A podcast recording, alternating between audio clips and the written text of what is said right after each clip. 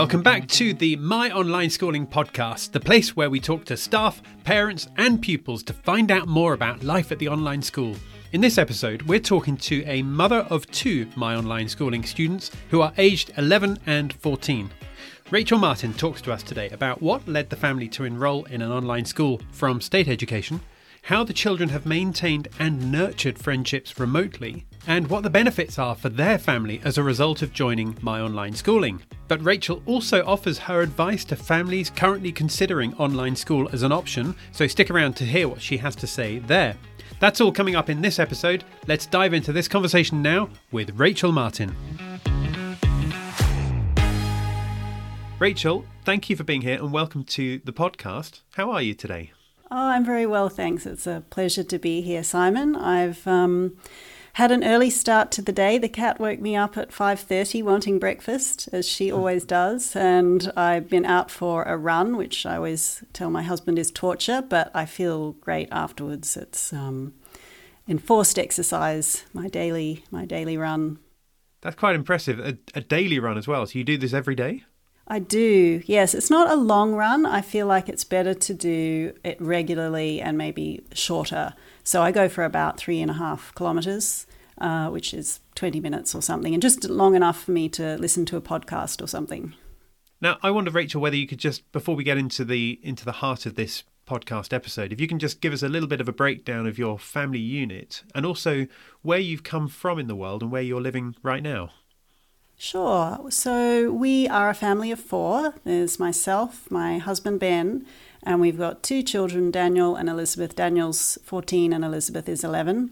We are originally from New Zealand, so uh, my kids started school in New Zealand and we left there in 2014. We were living in Christchurch when the earthquakes hit in 2010, 2011. There were, people think of it just as this one big earthquake that killed lots of people, but actually there were lots. It was an earthquake sequence, and um, the aftershocks and the constant worry of another big one made us want to move. So we looked elsewhere around the world, and we'd always liked the UK. We'd lived in the UK before. Well, Ben and I had, not the kids. And we tried it for six months just Ben had a sabbatical, so we came over for six months, and it, it was really good. We liked it a lot.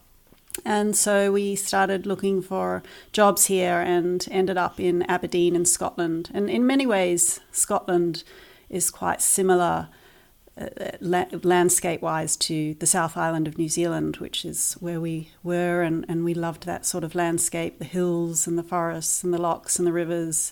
Um, so we loved that about Scotland. And Aberdeen is, is quite a small size, it's about 200,000 people. So I feel like it's compact and small enough to walk from one side to the other, but big enough to have facilities like universities and hospitals. And we've also got fantastic scenery on our doorstep in the countryside here, so it's good. And you and Ben, what sort of work are you both involved in then? So, uh, Ben is a professor at the university here, professor in maths. So, well, he's a mathematician.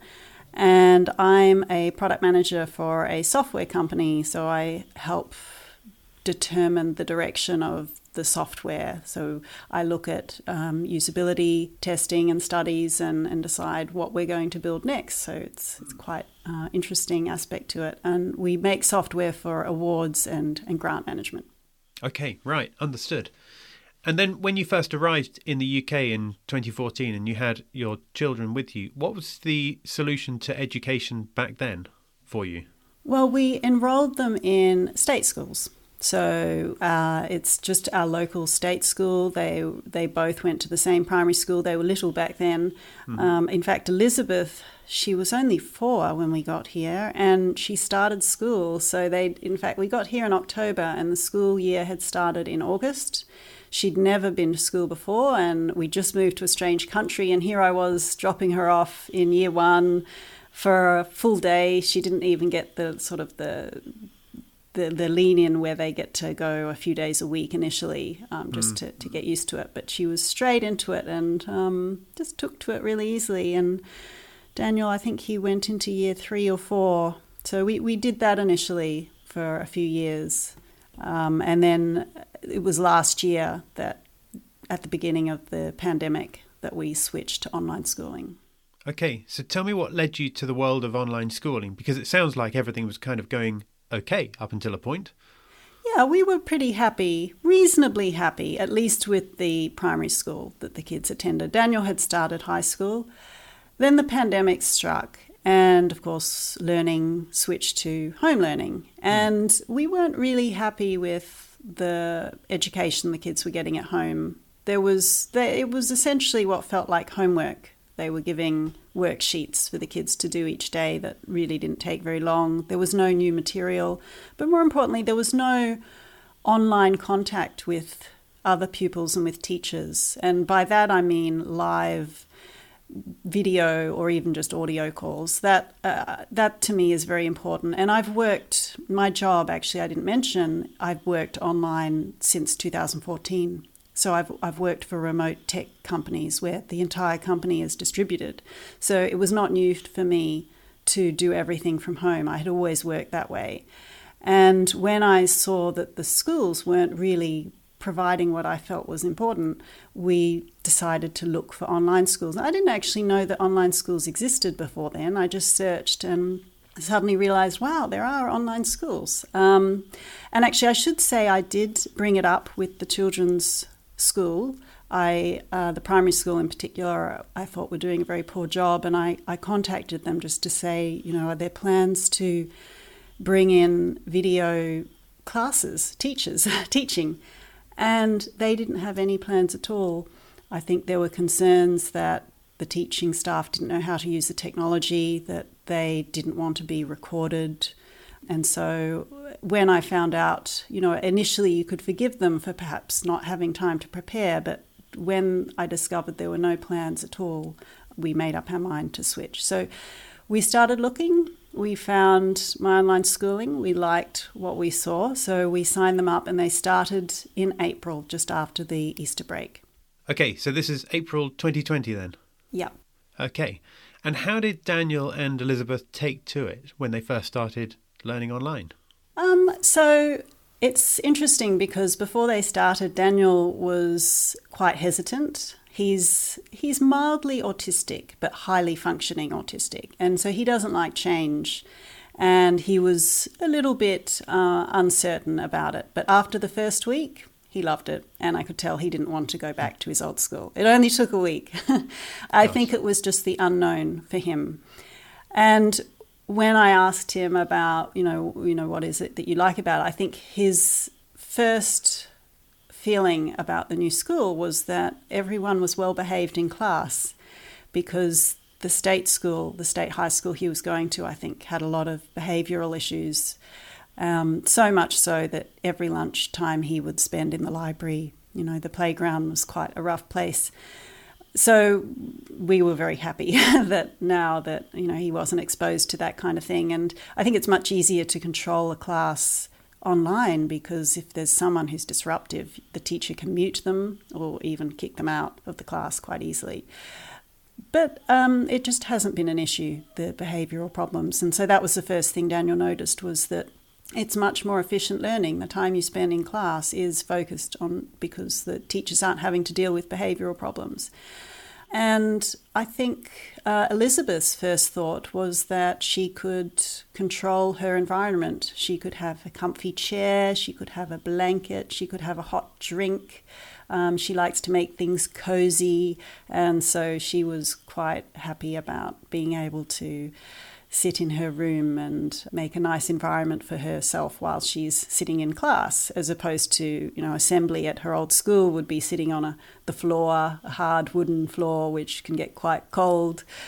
This was definitely, definitely something she liked. And, and I think what appealed to us quite a lot, and, and what I've been really impressed with with both children, is how they manage their time. So we, we gave them their timetable with all their lessons on it. And we've never had to say, you know, you've got a lesson at 12, you better get ready and sign mm. on. Uh, we've just never had to do that, which is good because Ben and I both work, so we're focused on our work all day. They, the kids, eat both of them follow their timetable. They know where they've got to be, when they can join their own classes. So it's it's been very hands off for us, and I think it has been much easier for us compared with a lot of other parents who have really had to homeschool. Mm. We haven't had to homeschool um, at all, so it's been great. And what would you say might be some of the gaps that uh, exist when children go to an online school, and in what ways have you plugged some of those gaps?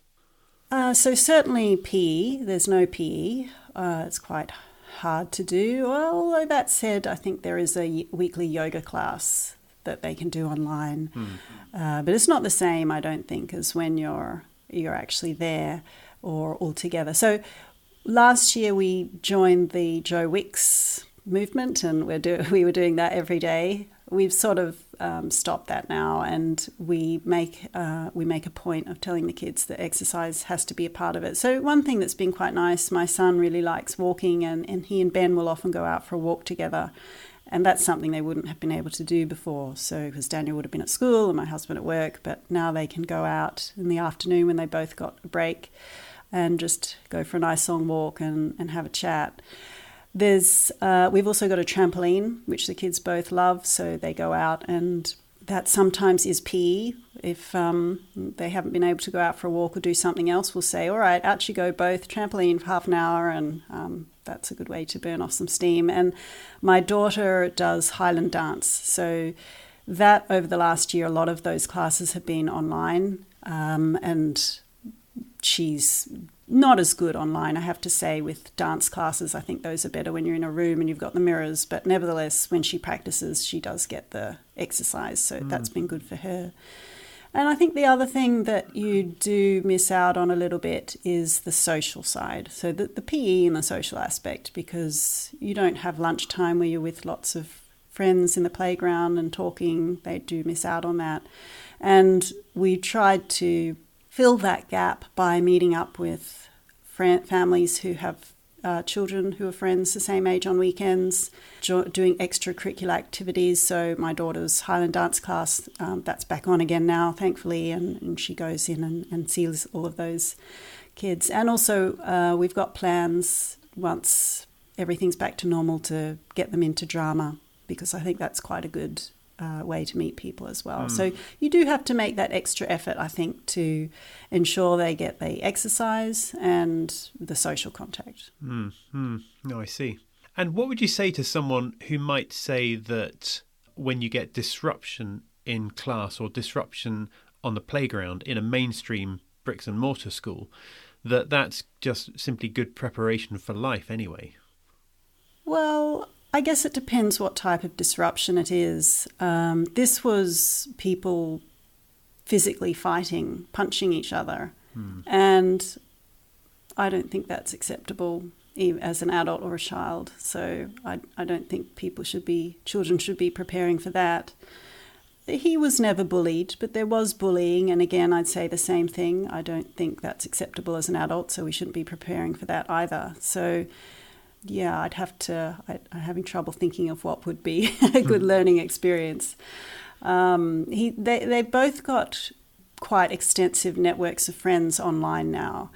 And this, I guess, these are friends from MOS. They're all on uh, Discord servers and Minecraft servers, and they talk to one another. And so there's a lot of learning there in in terms of what's appropriate in that sort of communication, not just appropriate language, but behavior uh, when you're when you're on a Minecraft server, how you behave, and so they, they do get that aspect to it.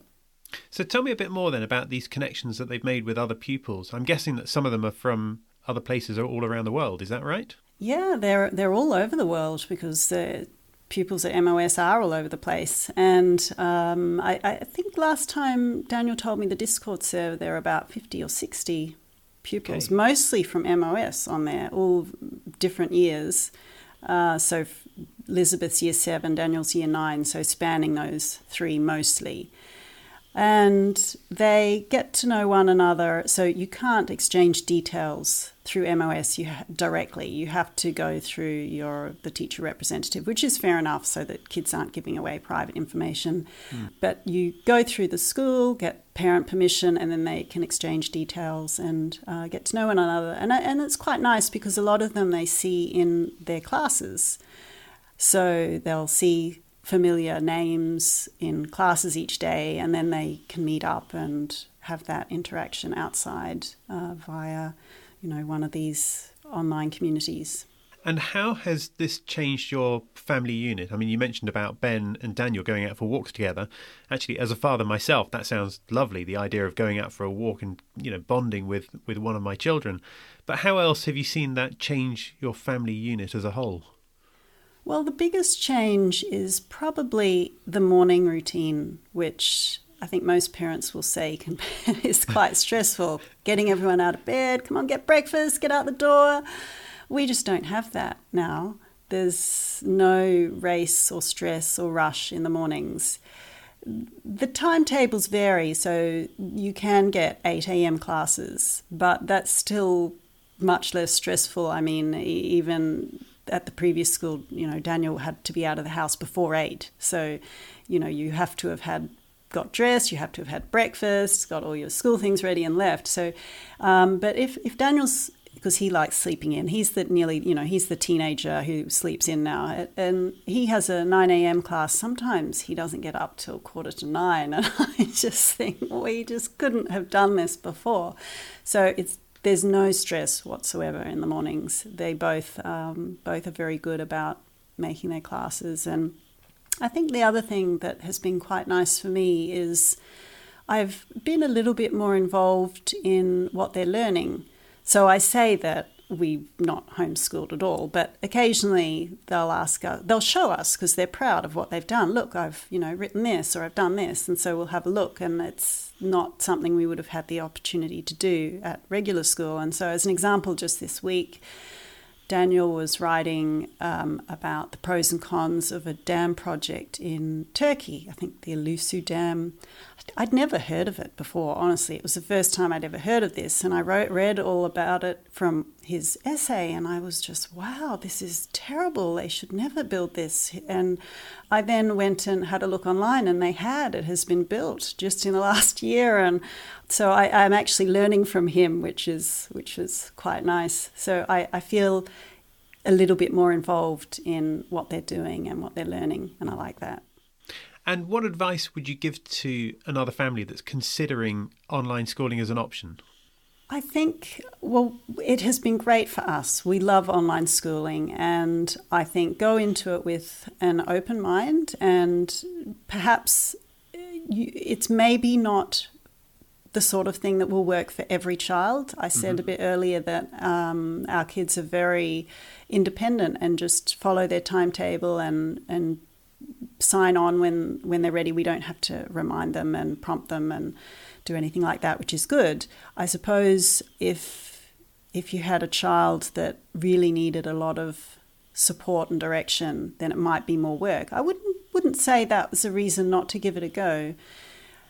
And I think if our kids had been younger when they'd started, I would probably have had to do more of that. It's just that they're older and more independent at that age.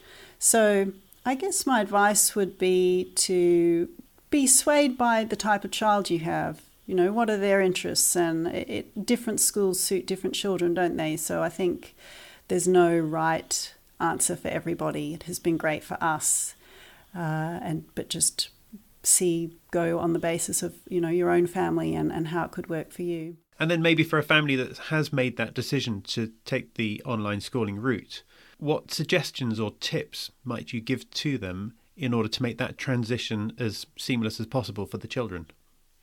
Yes, good question. Uh, so they absolutely have to have their own computer, and I think you you just can't do it with an iPad or mm. tablet. It has to be a proper computer, and there's one that they can use uh, all 24 hours a day because there'll be homework and in fact, something I've noticed is uh, Elizabeth quite likes programming. So she does computer science at MOS. It was a subject she didn't have at her old school.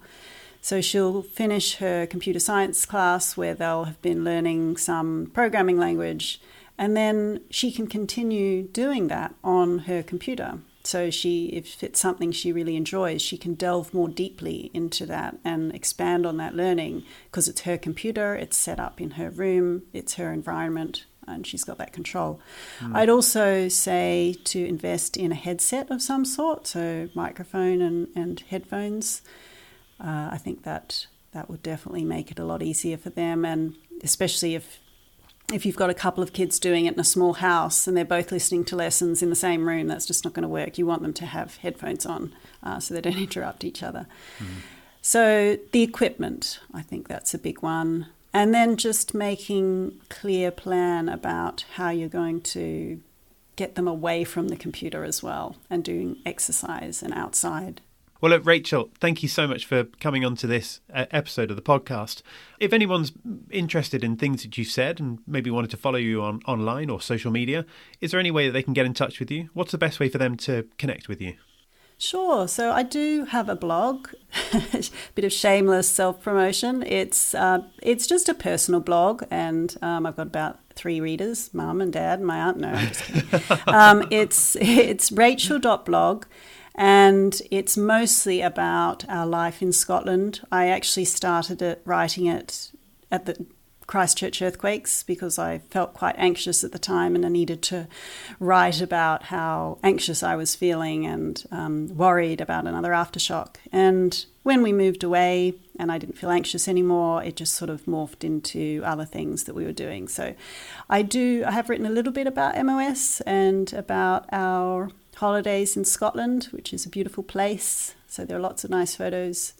Feel free, there's a contact form there if anyone wants to get in touch, they can. Well, look, Rachel, thank you so much for coming on to this episode of the podcast. It's been really good hearing your story from your family, and thank you so much for opening up and sharing it with our listeners today.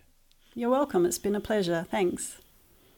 So that was Rachel Martin talking about her experience as a mum at My Online Schooling. Thank you, Rachel, for joining us on this episode today. It was a real pleasure talking to you. Now, if you're listening to this and you'd like to know more about online schooling, then just search My Online Schooling and you'll find the school's website. And also, while you're there, then don't forget to follow this podcast channel because then when each episode is released, you'll get a small notification just to let you know that it's available. So go and do that. But in the meantime, thank you for listening to this episode and we look forward to seeing you again soon. Bye for now.